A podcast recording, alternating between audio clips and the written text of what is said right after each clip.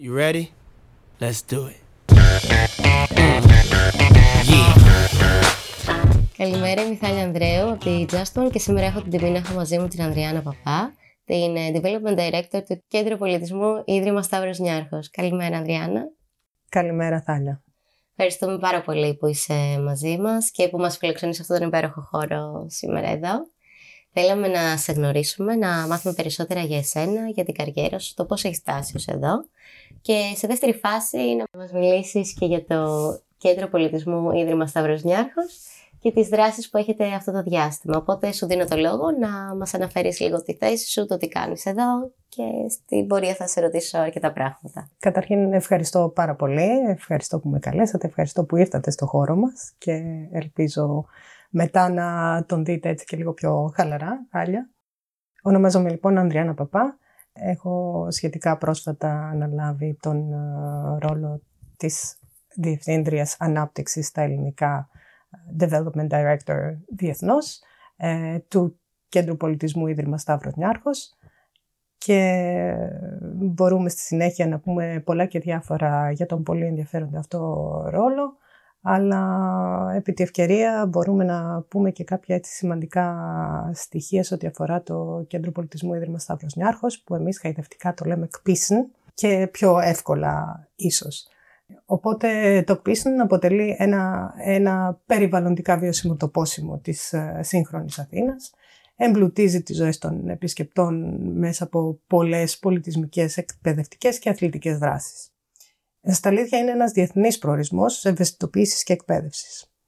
Ε, είμαστε λοιπόν, όπως είπα, ένα σημαντικό τοπόσιμο, ένα landmark, όπως ε, λέμε, της, ε, της πόλης μας και μιλάμε για τη συνύπαρξη τριών σημαντικών φορέων ε, με ένα μοναδικό κοινωνικό αντίκτυπο. Ε, μιλάμε για την εταιρεία η οποία λέγεται Κέντρο Πολιτισμού Ίδρυμα Σταύρος Νιάρχος, μόνο πρόσωπη ΑΕ, της οποίας ε, εγώ είμαι υπάλληλος. Μιλάμε για την Εθνική Βιβλιοθήκη της Ελλάδος και για την Εθνική Λυρική Σκηνή. Πρόκειται για ένα μοναδικό μοντέλο συνεργασίας δημοσίου και ιδιωτικού τομέα στη χώρα μας και όλα αυτά χάρη στη μεγαλύτερη δωρεά του Ιδρύματος Σταύρος Νιάρχος, που ε, είναι πραγματικά μοναδική και είναι ε, ως και σήμερα μάλλον η μεγαλύτερη δωρεά συνολικά του Ιδρύματος. Συνολικά τέσσερα υπουργεία έχει πολύ ενδιαφέρον αυτό. Το Υπουργείο Πολιτισμού, το Υπουργείο Παιδείας, το Υπουργείο Περιβάλλοντος και το Υπουργείο Οικονομικών από έξι διαφορετικές κυβερνήσεις εργάστηκαν για την υλοποίηση του έργου. Ε, μόνο και μόνο αυτό το γεγονός δείχνει πόσο την ενότητα, ε, βασικά. σύνθετο, ναι, σωστά και πόσο σημαντικό επίτευγμα ε, είναι η, ύπαρξη ε, και η, πολύ καλή λειτουργία, η εξαιρετική λειτουργία του οργανισμού τα τελευταία έξι και κάτι χρόνια. Είναι ένα σύμβολο νεοτερισμού για την πόλη μας. Είναι ένα διεθνές ε, πρότυπο συμπερίληψης και ένας μοναδικός κόμβος βιωσιμότητας. Να αναφέρουμε ότι μιλάμε και για ένα αρχιτεκτονικό τοπόσιμο σχεδιασμένο από τον Ρέντζο Πιάνο, ε, και βέβαια πρέπει να κάνουμε και μια ξεχωριστή αναφορά στο πάρκο μας, στο πάρκο Σταύρος Νιάρχος, το οποίο καλύπτει 210 στρέμματα έκτασης και είναι ο μεγαλύτερος δημόσιος μεσογειακός κήπος στον κόσμο. Το Πίσον λοιπόν είναι ένας μητροπολιτικός πόλος έλξης εκδηλώσεων και συμβάλλει καθοριστικά όπως φαίνεται στην προβολή της χώρας με πολύ θετικές αναφορές στα διεθνή μέσα μαζικής ενημέρωσης είναι η υλοποίηση του οράματος του Ιδρύματος Σταύρος Νιάρχος και ε, έχουμε την ε, τιμή και την τύχη και τη χαρά να συνεχίζουμε να υποστηριζόμαστε ε, για τη λειτουργία μας και για τον προγραμματισμό των εκδηλώσεών μας. μετράμε πάνω από 25 εκατομμύρια επισκέψεις από την αρχή της λειτουργίας μας, από την έναρξη της λειτουργίας μας που ήταν το Φεβρουάριο του 2017 ε, και άλλο ένα πολύ ενδιαφέρον ε, στατιστικό στοιχείο που αξίζει να αναφερθεί ε, είναι ότι οι διεθνείς τουρίστες που έρχονται στην Ελλάδα και στην Αθήνα συγκεκριμένα προσθέτουν πλέον το OCPIS στις επισκέψεις πολιτιστικών χώρων της πόλης κάνοντας το την τρίτη τους επιλογή μετά το Μουσείο της Ακρόπολης και το Εθνικό Αρχαιολογικό Μουσείο. Μπορούμε έτσι να μιλήσουμε και στη συνέχεια σε λίγο περισσότερη λεπτομέρεια και για το κομμάτι της περιβαλλοντικής βιωσιμότητας και με, με ποιους τρόπους ε, συμβάλλει το business αυτό. Mm-hmm. Μας έκανες μια πολύ ωραία και συνοπτική εισαγωγή για το Κέντρο Πολιτισμού. Ωστόσο, εγώ σε αυτή τη φάση θα ήθελα να αναφερθούμε πρώτα σε εσενα και στο πώς έχεις φτάσει ως εδώ να έχεις ένα τέτοιο ρόλο και να μας πεις πώς είναι το day to day σου, δηλαδή τι ακριβώς κάνεις στην καθημερινότητά σου εδώ. Πολύ ευχαρίστως. Η αλήθεια είναι ότι καταρχήν μπορεί να φαίνεται λίγο ε, παράδοξη η, η μετακίνησή μου βάσει του, του background μου, του επαγγελματικού σε έναν οργανισμό πολιτισμού, αλλά στην πραγματικότητα κάθε άλλο, ε, θα έλεγα εγώ. Ε, η αλήθεια είναι ότι είχα την, την ευκαιρία, είχα τις ευκαιρίες μέσα στην πορεία της καριέρας μου να αλλάξω ε, κι άλλη φορά κλάδο, περισσότερο, περισσότερες από μία φορά. Ε, ξεκίνησα στον κλάδο των φαρμακευτικών. Ε, στη συνέχεια έκανα μια μεγάλη αλλαγή και μετακινήθηκα στον κλάδο των ψηφιακών πληρωμών και της τεχνολογίας ε, με μια ενδιάμεση στάση στο κομμάτι του hospitality και ε, με την μεγάλη τύχη να βρεθώ εδώ στο ΚΠΙΣΝ. Σε όλη μου αυτή την πορεία είχα την ευκαιρία να αναπτύξω ένα skill set, όπως λέμε στα, από στα ελληνικά, ε, που να μπορεί να ε, καλύψει πολλές διαφορετικές ανάγκες πολλών διαφορετικών οργανισμών. Ο ρόλος τον οποίο αυτή τη στιγμή έχω στο ΚΠΙΣΝ είναι ένας νέος ε, ρόλος, δεν προϋπήρχε δημιουργήθηκε ε, με το που η, ο οργανισμός, το ΚΠΙΣΝ, ε, μπήκε στην, στην δεύτερη φάση του κύκλου ζωής του που είναι, λέμε εμείς εσωτερικά αλλά ισχύει γενικότερα, είναι η φάση της ενηλικίωσης του οργανισμού. Ο οργανισμός ε, κατά μία έννοια θα μπορούσε να χαρακτηριστεί ως ένα startup. Είμαστε όπως ανέφερα πριν μόλις 6 και κάτι ετών, σχεδόν 6,5 ετών από πλευράς ε, λειτουργίας. Και αυτό σημαίνει ότι πλέον αναλαμβάνουμε την ευθύνη, αναλαμβάνουμε πολύ ενεργά την ευθύνη της οικονομικής βιωσιμότητας του οργανισμού τώρα αλλά και στο μέλλον.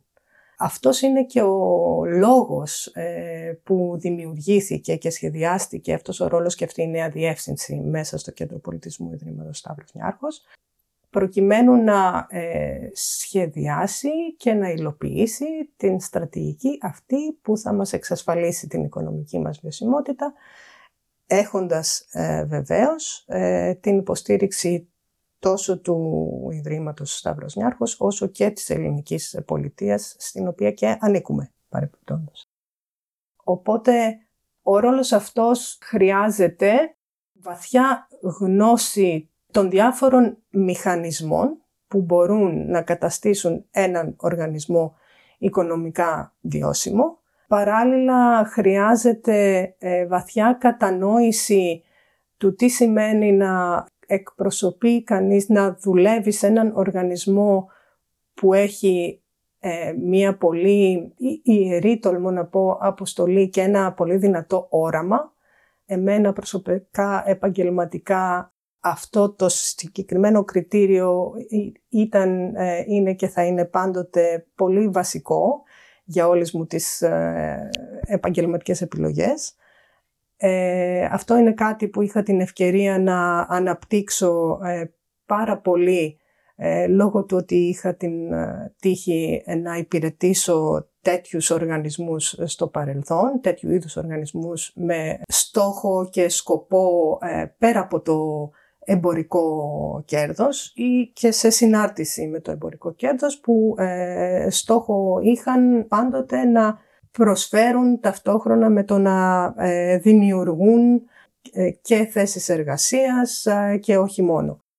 Αυτό το πάντρεμα, εν πάση περιπτώσει, βρέθηκε τυχαία στην πορεία μου μέσα από τον ρόλο που είδα να διαφημίζεται κάποια στιγμή της ε, Διευθύντριας Ανάπτυξης ε, για το Κέντρο Πολιτισμού Ιδρύματος Σταύρος Νιάρχος και κάπως έτσι ε, βρέθηκα να είμαι μέλος της ομάδας.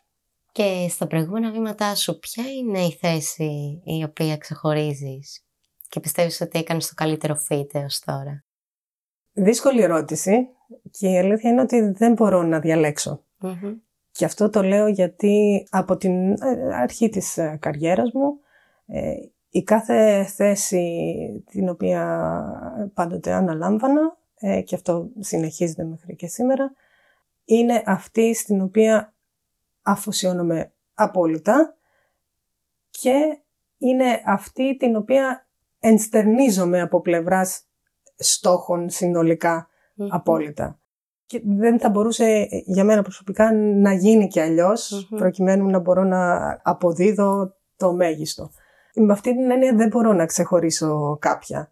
Ε, έχοντας όμως ε, πει όλα αυτά, ε, οφείλω να ξεχωρίσω ε, την θέση στην οποία βρίσκομαι τώρα, έχω την, την τύχη και τη χαρά να βρίσκομαι τώρα, το ρόλο, ε, γιατί είναι η πρώτη φορά που μπορώ να προσφέρω όλες μου τις ε, δυνάμεις ε, μέσα, σε έναν, ε, μέσα σε μια ομάδα, σε έναν οργανισμό που πραγματικά στόχο έχει την προσφορά και μονο Είναι ένας οργανισμός που είναι μη κερδοσκοπικός, είναι ένας οργανισμός ο οποίος στόχο και όραμα έχει να προσφέρει υψηλότατου επίπεδου ενέργειες και δράσεις στο κομμάτι του πολιτισμού, στο κομμάτι της τέχνης, του αθλητισμού και της ευαισθητοποίησης πολύ σημαντικών κοινωνικών θεμάτων, των πιο σημαντικών κοινωνικών θεμάτων όπως αυτά προκύπτουν καθώς ε, η κοινωνία μας αναπτύσσεται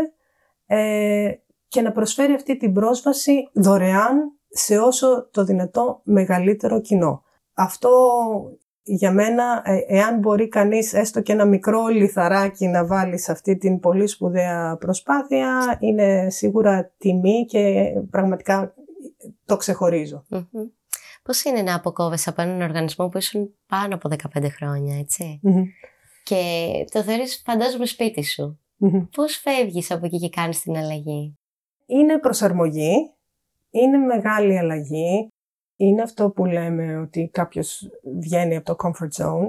Απ' την άλλη, για μένα ήταν πάντοτε ανάγκη οι αλλαγές, παρότι ήταν, όπως για όλους έτσι και για μένα, ε, δυσκολες Ε, και είναι ανάγκη που προκύπτει όταν ε, προχωρώντας και να ρίξω μια μικρή παρένθεση και να πω ότι είχα, ε, είμαι πολύ τυχερή γιατί βρέθηκα σε έναν οργανισμό όπου πραγματικά ανανεωνόταν συνεχώς, ήμουν κοντά στα 19 χρόνια σε αυτό τον οργανισμό, ανανεωνόταν ε, συνεχώς το κομμάτι της ε, τεχνολογίας είναι κάτι που, σε, που αναπτύσσεται και ιδίως τα τελευταία χρόνια με ραγδαίους ρυθμούς, οπότε σίγουρα δεν υπάρχει ούτε μια στιγμή που να βαρεθεί κανείς ή που να μην μαθαίνει κάτι καινούριο. Από αυτή την άποψη λοιπόν ε, δεν είχα ποτέ κανένα παράπονο.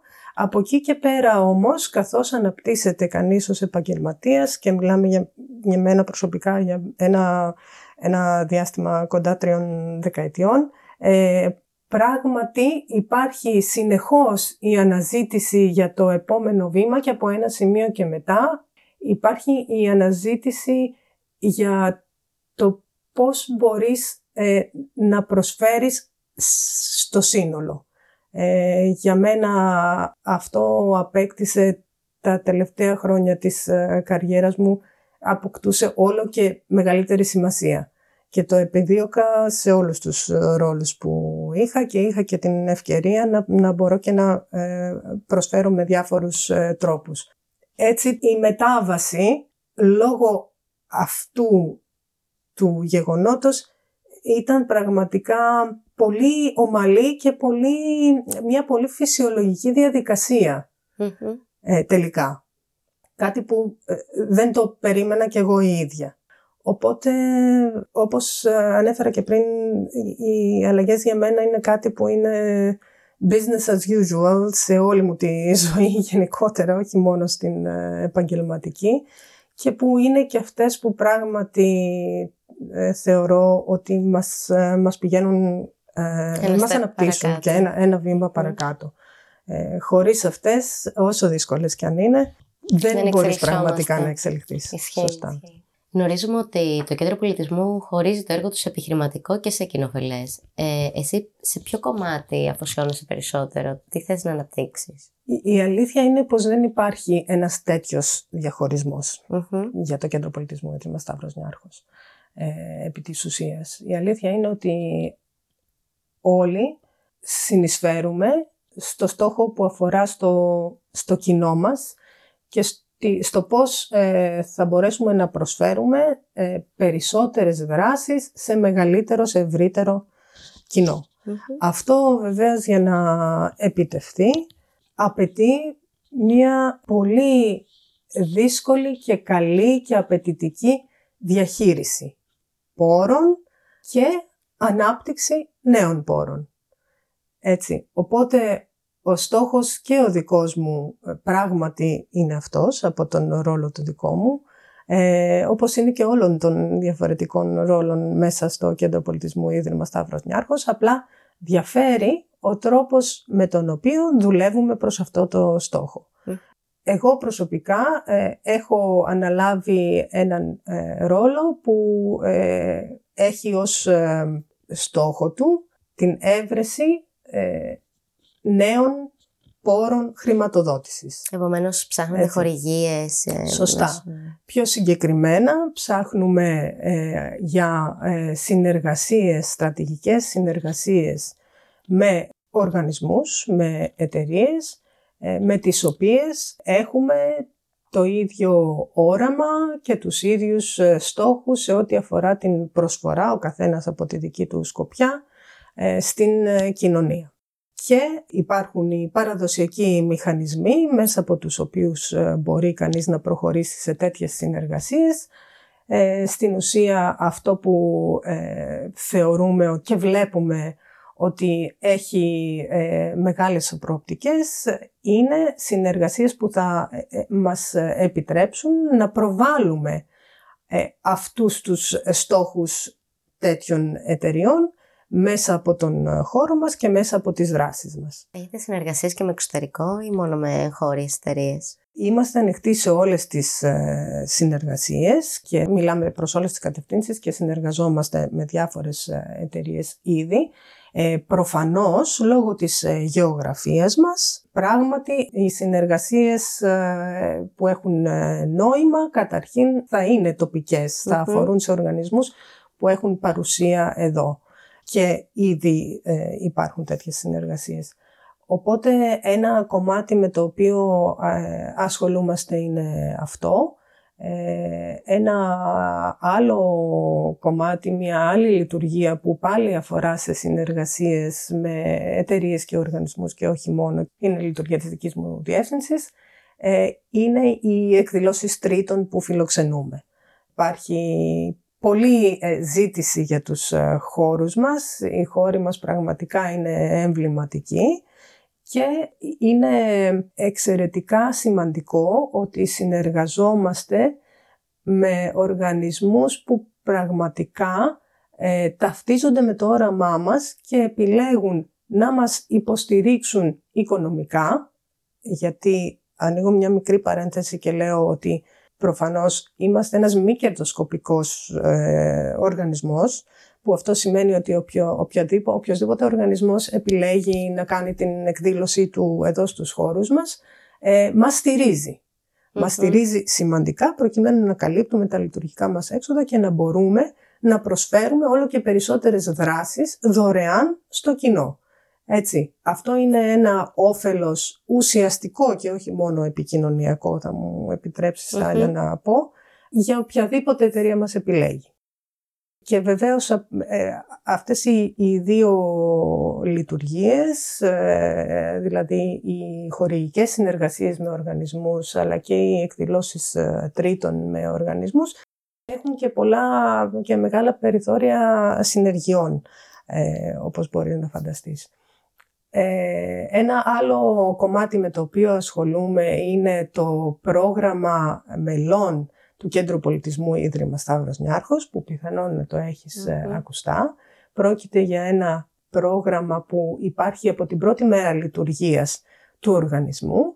Είναι λοιπόν μια ομάδα ανθρώπων οι οποίοι έρχονται πολύ συχνά στο κέντρο πολιτισμού, ε, είναι πολύ κοντά μας, πολύ κοντά στις δράσεις μας και πολύ κοντά στον σκοπό μας και στο όραμά μας και θέλουν να μας στηρίζουν μέσα από αυτό το μηχανισμό. Εκεί υπάρχει επίσης μεγάλο περιθώριο ε, ανάπτυξης και ε, σίγουρα επίσης ευκαιρία ε, συνεργειών.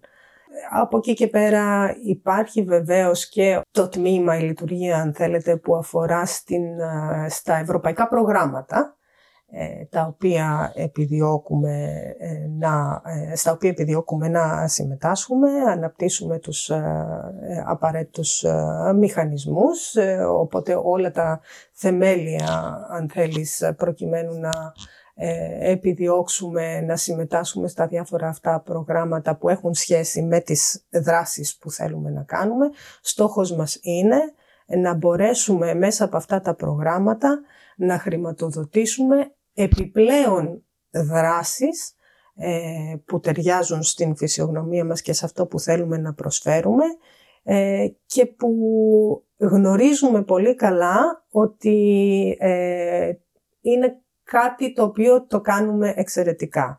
Δράσεις που αφορούν σε κομμάτια της, της κοινωνίας, τα οποία σίγουρα θέλουμε να βοηθήσουμε, και μέσα σε όλα ισχύει πάντοτε το κομμάτι της ευαισθητοποίησης, είναι, είναι στόχος μας για όλα τα, για όλα τα θέματα. Ε, και επιδιώκουμε μέσα από τις δράσεις μας όχι μόνο το engagement, αν θέλετε, τον, του κοσμου ε, αλλά και το να είμαστε, να αποτελούμε μία πλατφόρμα μέσα από την οποία ε, θα ευαισθητοποιείται το ευρύτερο κοινό για θέματα που αφορούν ε, εκείνους που δεν έχουν ε, φωνή κάπου αλλού. Έτσι. Και μιας και αναφερθήκαμε στις δράσεις, ερχόμενοι εδώ παρατήρησα ότι ο Ιούνιος είναι ο μήνας του mental health για το κέντρο πολιτισμού.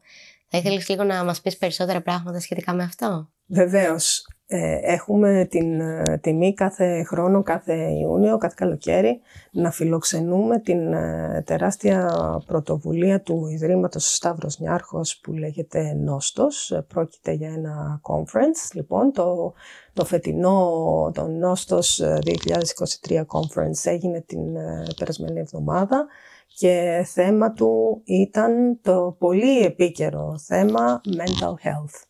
Ε, πρόκειται για μία τριήμερη εκδήλωση ε, διεθνούς βεληνικούς και προβολής.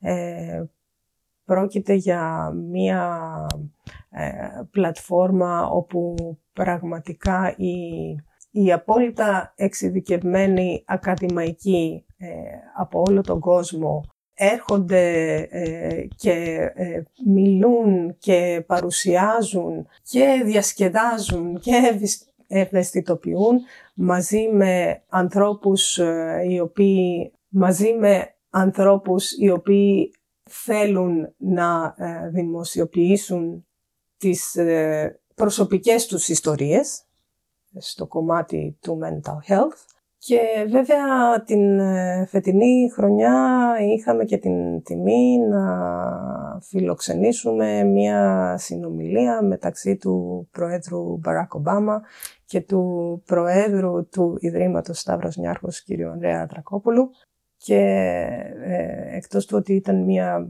εξαιρετικά ενδιαφέρουσα συνομιλία που μας ενέπνευσε όλους, ε, προβλήθηκε παγκοσμίως. Οπότε αυτό συνέβη ε, αυτό το μήνα. Υπάρχουν ε, πολλές και διάφορες ε, δράσεις μέσα στο, μέσα στο ημερολόγιό μας. Θα ήθελες να μας πεις κάποιες από αυτές, γιατί χάσαμε το mental health. Ναι. Να, να συμμετέχουμε στα επόμενα. Μπορώ, βεβαίως.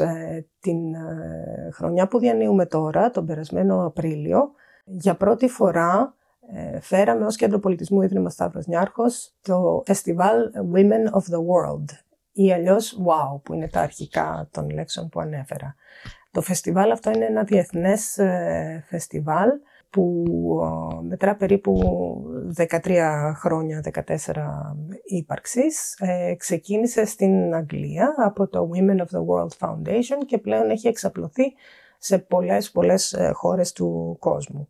Η διοίκηση του Κέντρου Πολιτισμού Ίδρυμα Σταύρος Νιάρχος ε, αποφάσισε πέρυσι ότι σίγουρα πρέπει να έρθει στην Ελλάδα και σίγουρα πρέπει να έρθει στο Κέντρο Πολιτισμού Ιδρύματος Σταύρος Νιάρχος γιατί το θέμα της ενδυνάμωσης των γυναικών και το θέμα της ευαισθητοποίησης για τα γυναικεία θέματα συνολικά θα πω εγώ, είναι ένα θέμα που μας αφορά όλους. Είναι ένα θέμα ε, για το οποίο ε, δεν μπορούμε να κάνουμε αρκετές, ε, αρκετό θόρυβο, θα συμπληρώσω.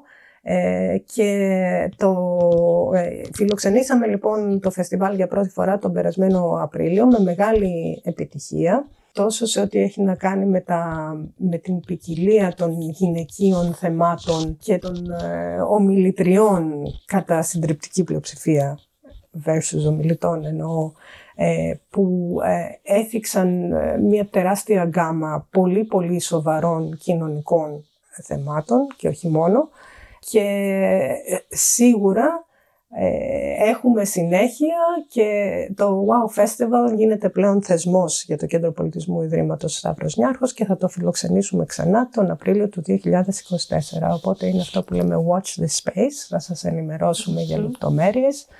Είναι ένα εμβληματικό φεστιβάλ και από εκεί και πέρα οι, οι θεματικές ε, με τις οποίες ε, τις οποίες ανέφερα λίγο πριν που αφορούν στις δράσεις μας ε, έχουν να κάνουν σαφώς και με, την, ε, με το περιβάλλον. Κάθε Σεπτέμβριο φιλοξενούμε το, διοργανώνουμε και φιλοξενούμε το Green Weekend, το οποίο ευαισθητοποιεί το κοινό μας για θέματα περιβαλλοντικά και θέματα βιωσιμότητας. Παρεπιπτόντως υπάρχει αυτή τη στιγμή και το προτείνω ανεπιφύλακτα και για τους επόμενους λίγους μήνες ε, ένα έργο στο πάρκο μας που αφορά στην ευαισθητοποίηση για την περιβαλλοντική βιωσιμότητα που λέγεται Return to Center. Είναι ένα έργο που ε, έχει ε, γίνει σε συνεργασία με το Εθνικό Μουσείο Σύγχρονης Τέχνης. Ε, και σας παροτρύνω να το επισκεφτείτε κάνοντας το περίπατό σας ε, στο πάρκο και να ε, δώσετε λίγο χρόνο, λίγα λεπτά να ακούσετε και το βίντεο που βρίσκεται μέσα σε αυτό το installation. Και βεβαίως να αναφερθούμε στις συναυλίες μας που είναι σπουδαίες και εμβληματικές. Φέτος, όπως πρόσφατα ανακοινώσαμε, θα φιλοξενήσουμε συναυλία του καλλιτέχνη Fatboy Slim. Είναι τον Ιούλιο.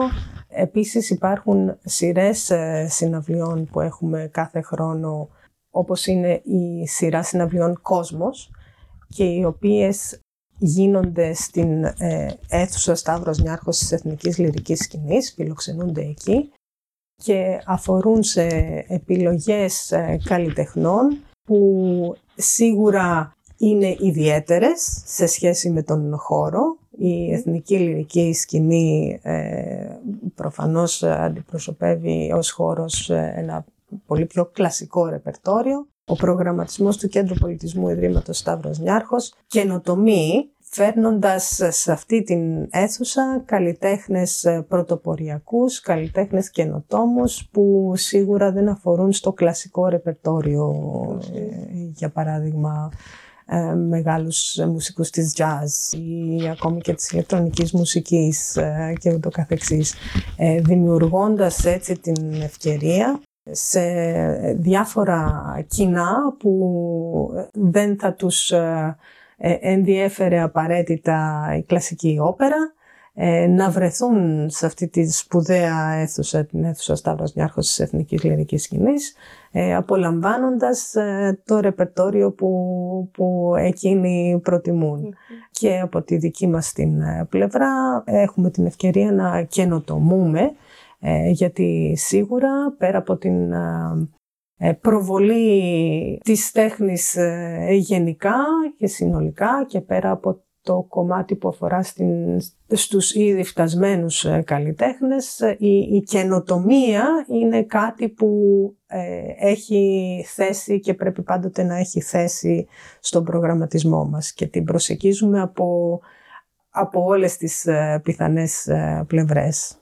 Με αυτό είναι και το ενδιαφέρον γιατί δίνεται η δυνατότητα να δεις κάποιον ξένο καλλιτέχνη που υπό άλλες συνθήκες δεν θα μπορούσες να το συναντήσεις. Αυτό είναι σίγουρο και να αναφέρω ότι γενικότερα η συντριπτική πλειοψηφία των δράσεών μας, πάνω από 99% είναι για το κοινό, χάρη βεβαίως στην ε, δωρεά του Ιδρύματος Σταυρονιάρχος. Ποια θα μπορούσαν να είναι τα θετικά και ποια τα λιγότερο θελκτικά χαρακτηριστικά της συγκεκριμένης θέσης δεδομένου του ελληνικού του Κέντρου Πολιτισμού; Ενδιαφέρουσα και δύσκολη ερώτηση.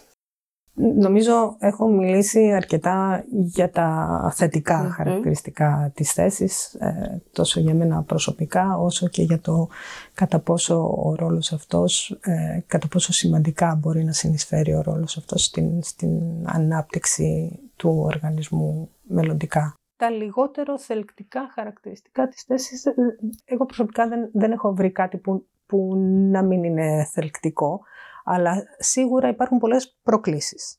Είναι γεγονός ότι, όπως ανέφερα και πριν, ε, το δεδομένο ότι οι πηγές χρηματοδότησής μας ε, είναι ένα πολύ σπουδαίο παγκοσμίως και μεγάλο ίδρυμα, όπως επίσης είναι και η ελληνική πολιτεία, δεν σημαίνει ότι επαρκούν ή θα έπρεπε να επαρκούν ε, στο Δινεκές εφόσον θέλουμε ως οργανισμός και πρέπει για το κοινό καλό να αναπτυσσόμαστε.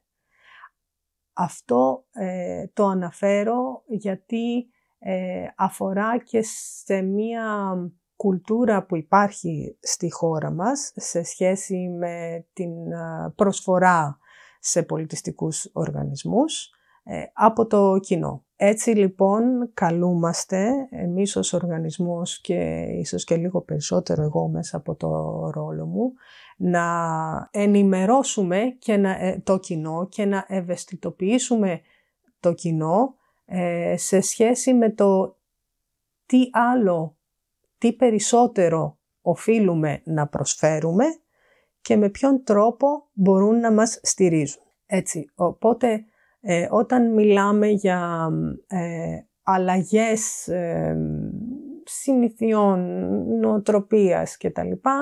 Ε, σίγουρα αυτό ε, παίρνει χρόνο, δεν είναι εύκολο, αλλά από την άλλη επίσης ιδιαίτερα στην περίπτωση αυτή είναι κάτι που αξίζει γιατί αφορά στο πώς μπορούμε όλοι μας σαν ε, άτομα, σαν πολίτες, να συνεισφέρουμε πιο ενεργά.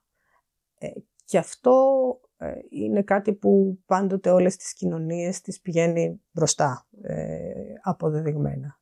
Δεν είναι κάτι που θα ανακαλύψουμε εμείς για πρώτη φορά, αλλά είναι σίγουρα κάτι στο οποίο οφείλουμε να βοηθήσουμε από όλες τις απόψεις. Ε, στη δεδομένη θέση υπάρχει κάποια ομάδα την οποία ε, κάνεις lead ή λειτουργείς αυτόνομα.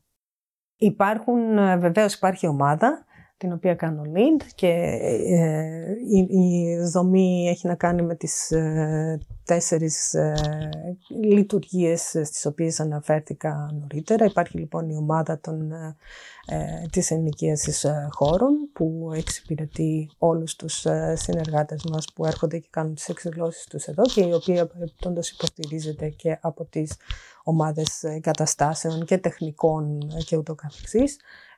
υπάρχει ε, η ομάδα που ε, έχει το, ε, διαχειρίζεται το πρόγραμμα μελών, το οποίο παρεπιπτόντως δεν ανέφερα σε λεπτομέρεια πριν, αλλά έχει και ένα, έναν προγραμματισμό παράλληλο με, τις, με τον προγραμματισμό των εκδηλώσεών μας των συνολικών που αφορά μόνο σε μέλη. Και μετά υπάρχει άτομο που ασχολείται μαζί μου με το κομμάτι των ευρωπαϊκών προγραμμάτων, όπως επίσης και με το κομμάτι των χορηγικών συνεργασιών. Ποια skills πιστεύεις είναι αυτά που έχεις αναπτύξει περισσότερο στη μακροχρόνια πορεία σου και σε έχουν βοηθήσει στη συγκεκριμένη θέση; Ή και γενικά, σε γενικό πλαίσιο. Η επικοινωνία, καταρχήν. Ήμουν σίγουρη. Προς όλες τις κατευθύνσεις. και αυτό που εγώ προσλαμβάνω και πώς το επεξεργάζομαι κυρίως. Η αλήθεια είναι ότι έχω γίνει με τα χρόνια πολύ καλή ακροάτρια, αν αυτό είναι γραμματικά σωστό. Και αν κανείς ε, εστιάσει σε αυτό το, ε, σε αυτό το skill, θεωρώ ότι βγαίνει πάντοτε κερδισμένος. Επίσης, η σωστή και αποτελεσματική επικοινωνία σε κάνει πιο αποτελεσματικό, σε κάνει πιο ευχάριστο μέσα σε μια ομάδα και επηρεάζει και όλους μέσα σε μια ομάδα, Ε, θεωρώ λοιπόν ότι η επικοινωνία ε, είναι, η καλή αποτελεσματική επικοινωνία είναι πολύ σημαντικό skill και απ' την άλλη επίσης ε, θεωρώ ότι θέλει πολύ συνειδητή προσπάθεια. Να αναφερθώ και στην ε, ομαδικότητα και γενικά στην, σε αυτό που λέμε teamwork, στην ομαδική εργασία. Ε, είναι κάτι που ε, εμένα προσωπικά πάντοτε με ενέπνεε από την αρχή εννοώ της ε, καριέρας μου και συνεχίζει. Ε, είμαι ομαδικός παίκτης όπως λένε ε, και σίγουρα από τη στιγμή που άρχισα, ξεκίνησα να, να είμαι επικεφαλής διάφορων ομάδων κτλ. Ενστερνίζομαι και προσπαθώ να δουλεύω πάντα προς αυτή την κατεύθυνση, να βελτιώνομαι την αρχή που λέγεται servant leadership. Ε, δεν έχω βρει σωστή απόδοση στα ελληνικά, να πω την αλήθεια μου. Οπότε χρησιμοποιώ αυτό τον, τον όρο την ενστερνίζομαι γιατί είχα την, την τύχη να την έχω εισπράξει ε, από διάφορους ε, ε, επικεφαλείς και αφεντικά που, ε, με τους οποίους έχω δουλέψει, τις οποίες και τους οποίους έχω δουλέψει σε όλη μου την καριέρα ε, και προσπαθώ πάντοτε πολύ συνειδητά να δουλεύω κατά αυτόν τον τρόπο με τις ομάδες μου. Και ποια ήταν η δυσκολότερη στιγμή στην καριέρα σου; Η δυσκολότερη στιγμή στην καριέρα μου. Ε, θα πω ότι ήταν κάθε αλλαγή που έχω κάνει. Έτσι, όσο συναρπαστική κι αν ήταν κάθε αλλαγή που έχω κάνει, άλλο τόσο ήταν ε, δύσκολη. Δεν είναι απλό. Ε, υπάρχει πάντοτε πολύ αβεβαιότητα, αλλά περισσότερο, και αυτό θα το πω έτσι κυρίως για τη νέα γενιά επαγγελματιών, τίνουμε να είμαστε οι χειρότεροι εχθροί του, του εαυτού μας, ε, γιατί πάρα πολλές φορές ε, σαμποτάρουμε τον εαυτό μας με τις σκέψεις μας. Οπότε αυτό που νομίζω ότι έχω καταφέρει κάπως να αναπτύξω ε, με τα χρόνια είναι να μειώσω αυτές τις εσωτερικές φωνές που με αμφισβητούν και να προσπαθώ να το κάνω κάθε φορά, σε κάθε αλλαγή, σε κάθε επόμενο βήμα, σε κάθε επόμενη ευκαιρία που έρχεται να, να βγω από το comfort zone μου ε, κτλ. Υπάρχει κάποια τακτική πέρα από τα χρόνια εμπειρίας; Αυτό σα συμβουλή έτσι και για τους νέους; Ναι, μόνο η συνειδητοποίηση. Δηλαδή, η αλήθεια είναι ότι εγώ προσωπικά δεν έχω βρει έναν τρόπο να το σταματώ. Αυτές οι φωνές ε, έρχονται και ξανάρχονται.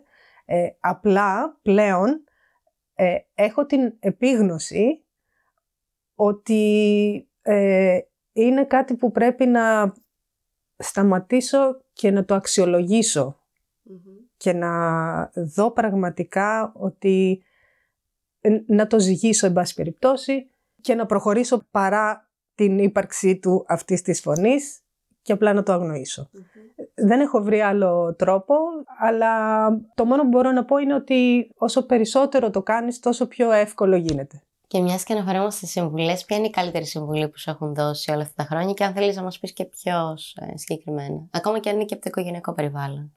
Ναι, πολλές. Μπορώ να σκεφτώ πολλές. Σίγουρα από το οικογενειακό μου περιβάλλον. Σίγουρα ο πατέρας μου ήταν ένας άνθρωπος που με ενθάρρυνε να κάνω οτιδήποτε ε, με την έννοια ότι γενικότερα παρουσίαζε τα πάντα ως κάτι απλό για το οποίο μπορεί οποιοδήποτε να προσπαθήσει γιατί όχι και εσύ. Τόσο απλά. Ε, έτσι ξεκίνησε κιόλας ε, γενικότερα η πορεία μου της επιδίωξης του επόμενου βήματος. Με αυτή την ε, ενθάρρυνση.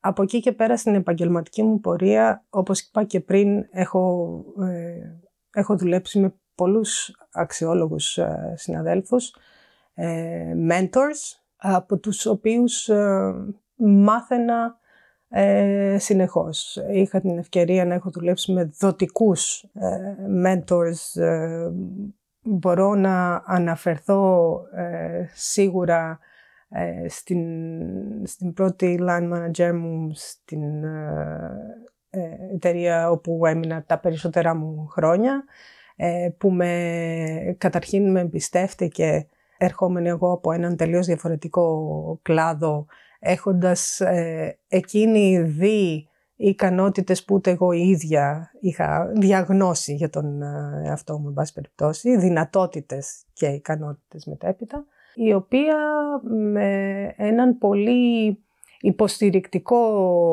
τρόπο, σίγουρα υπόδειγμα servant leadership, ε, με οθούσε συνεχώς να, να βγαίνω από το comfort zone που λέγαμε πριν, χωρίς ε, ε, να το κάνει και θέμα. Ε, είχε λοιπόν έναν ιδιαίτερο και ήπιο και πολύ υποστηρικτικό τρόπο να με ενθαρρύνει και ίσως να με βοηθά να αναπτύξω το μηχανισμό που περιέγραφα πριν σε σχέση με τις, με τις φωνές τις δικές μας που μπορεί να μας σταματούν. Γιατί όταν βρεθείς δίπλα σε ανθρώπους που σε στηρίζουν ε, σίγουρα παίρνεις ε, θάρρος ε, και προχωράς, αγνώντας ε, τους δισταγμούς σου. Έχω λάβει πολλές ε, συμβουλές.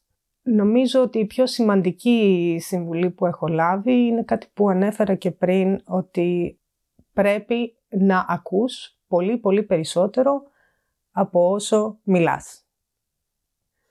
Και σίγουρα το έχω, την έχω λάβει αυτή τη συμβουλή περισσότερο από ένα ανθρώπους. Όχι, είναι πολύ σημαντικό. Η τάση όλων μας νομίζω είναι να θέλουμε να εκφράσουμε τη σκέψη μας, ε, να θέλουμε να τη συνεχίσουμε. Ακριβώς. Και, και αυτό, γι' αυτό θέλει έτσι μια συνειδητοποιημένη πειθαρχία αυτό.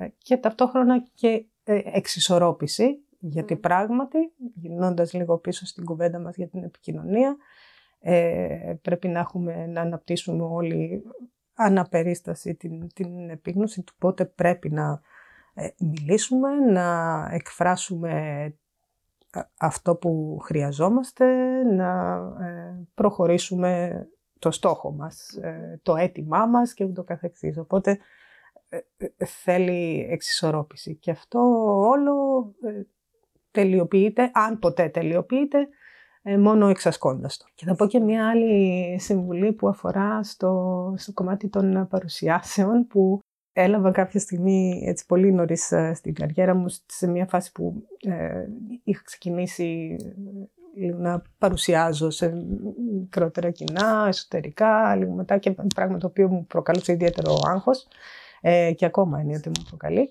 Ε, είχα λάβει λοιπόν μια πολύ πρακτική συμβουλή από το τότε αφεντικό μου ε, ότι όπως και να έχει, εφόσον είσαι καλά προετοιμασμένη, κανείς στο κοινό δεν ξέρει περισσότερα για αυτό που θα μιλήσεις από όσο εσύ.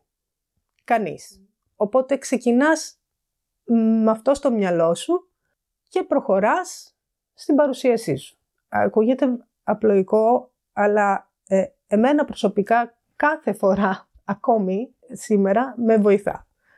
Εφόσον βεβαίως είμαι προετοιμασμένη. Αυτό είναι το βασικό. Και πώς συνδέεις τη δουλειά με την προσωπική ζωή; Έχεις χρόνο για χόμπι, να δεις τους ε, οικείους σου; Ε, η αλήθεια είναι ότι για χόμπι δεν έχω χρόνο.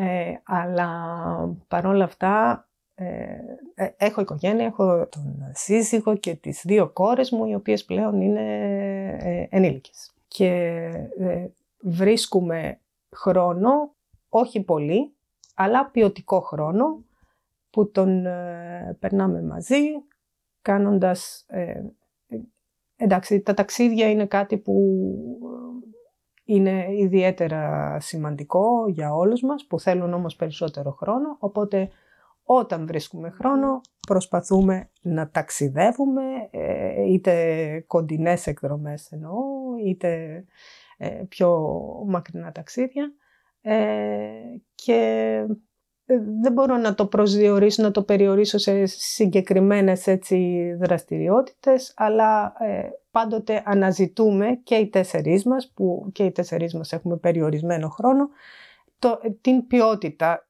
ε, στο λίγο χρόνο που έχουμε μαζί. Ένα ταξίδι που κάνατε ή τώρα πρόσφατα ή το αγαπημένο σας μέχρι στιγμής; Μένα μου ταξίδια μακράν ε, είναι κάποια οικογενειακά ταξίδια που έχουμε επαναλάβει ε, τα τελευταία αρκετά χρόνια και αφορούν σε κάποια road trips, με αυτοκίνητο δηλαδή, ε, σε διάφορες ε, χώρες της Ευρώπης, ξεκινώντας από το λιμάνι της Πάτρας και πηγαίνοντας προς Ιταλία και μέχρι όπου φτάσουμε. Ε, και περνώντας μόνο από μικρά χωριά, επαρχία.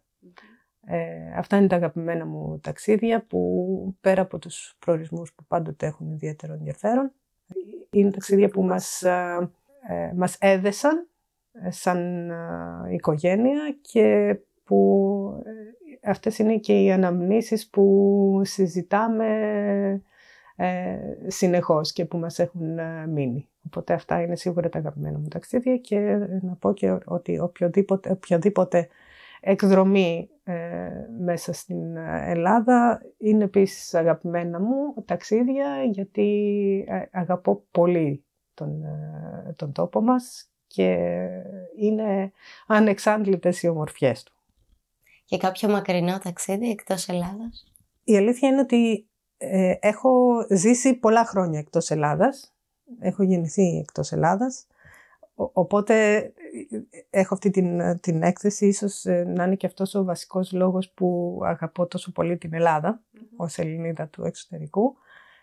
ένα, ένα πρόσφατο ταξίδι μου ήταν στη Νέα Υόρκη και ήταν επαγγελματικό και αφορούσε σε ένα ε, study trip, ε, study visit, όπου είχα την ευκαιρία να γνωριστώ με αντίστοιχους μου πολιτιστικών οργανισμών από όλο τον κόσμο και να ανταλλάξουμε εμπειρίες, ε, ιδέες και, και όχι μόνο.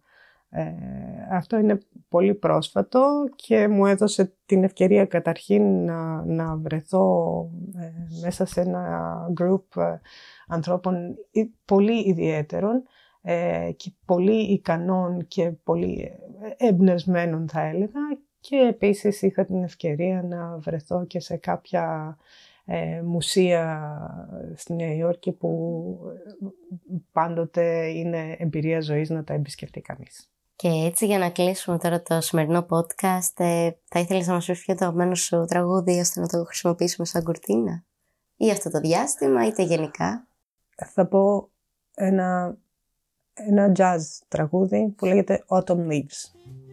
Cannonball Adderley. Ήμουν σίγουρη ότι θα ακούσουμε κάτι σε jazz αυτή τη φορά. Ευχαριστούμε πάρα πολύ για το χρόνο σου σήμερα μαζί μας και για την φιλοξενία και θα χαρούμε να τα ξαναπούμε στο μέλλον από κοντά. Σας ευχαριστώ εγώ πάρα πολύ. Ευχαριστώ πολύ, Χάλια. Ήταν πολύ ωραία η κουβέντα. Είστε πανηδοί.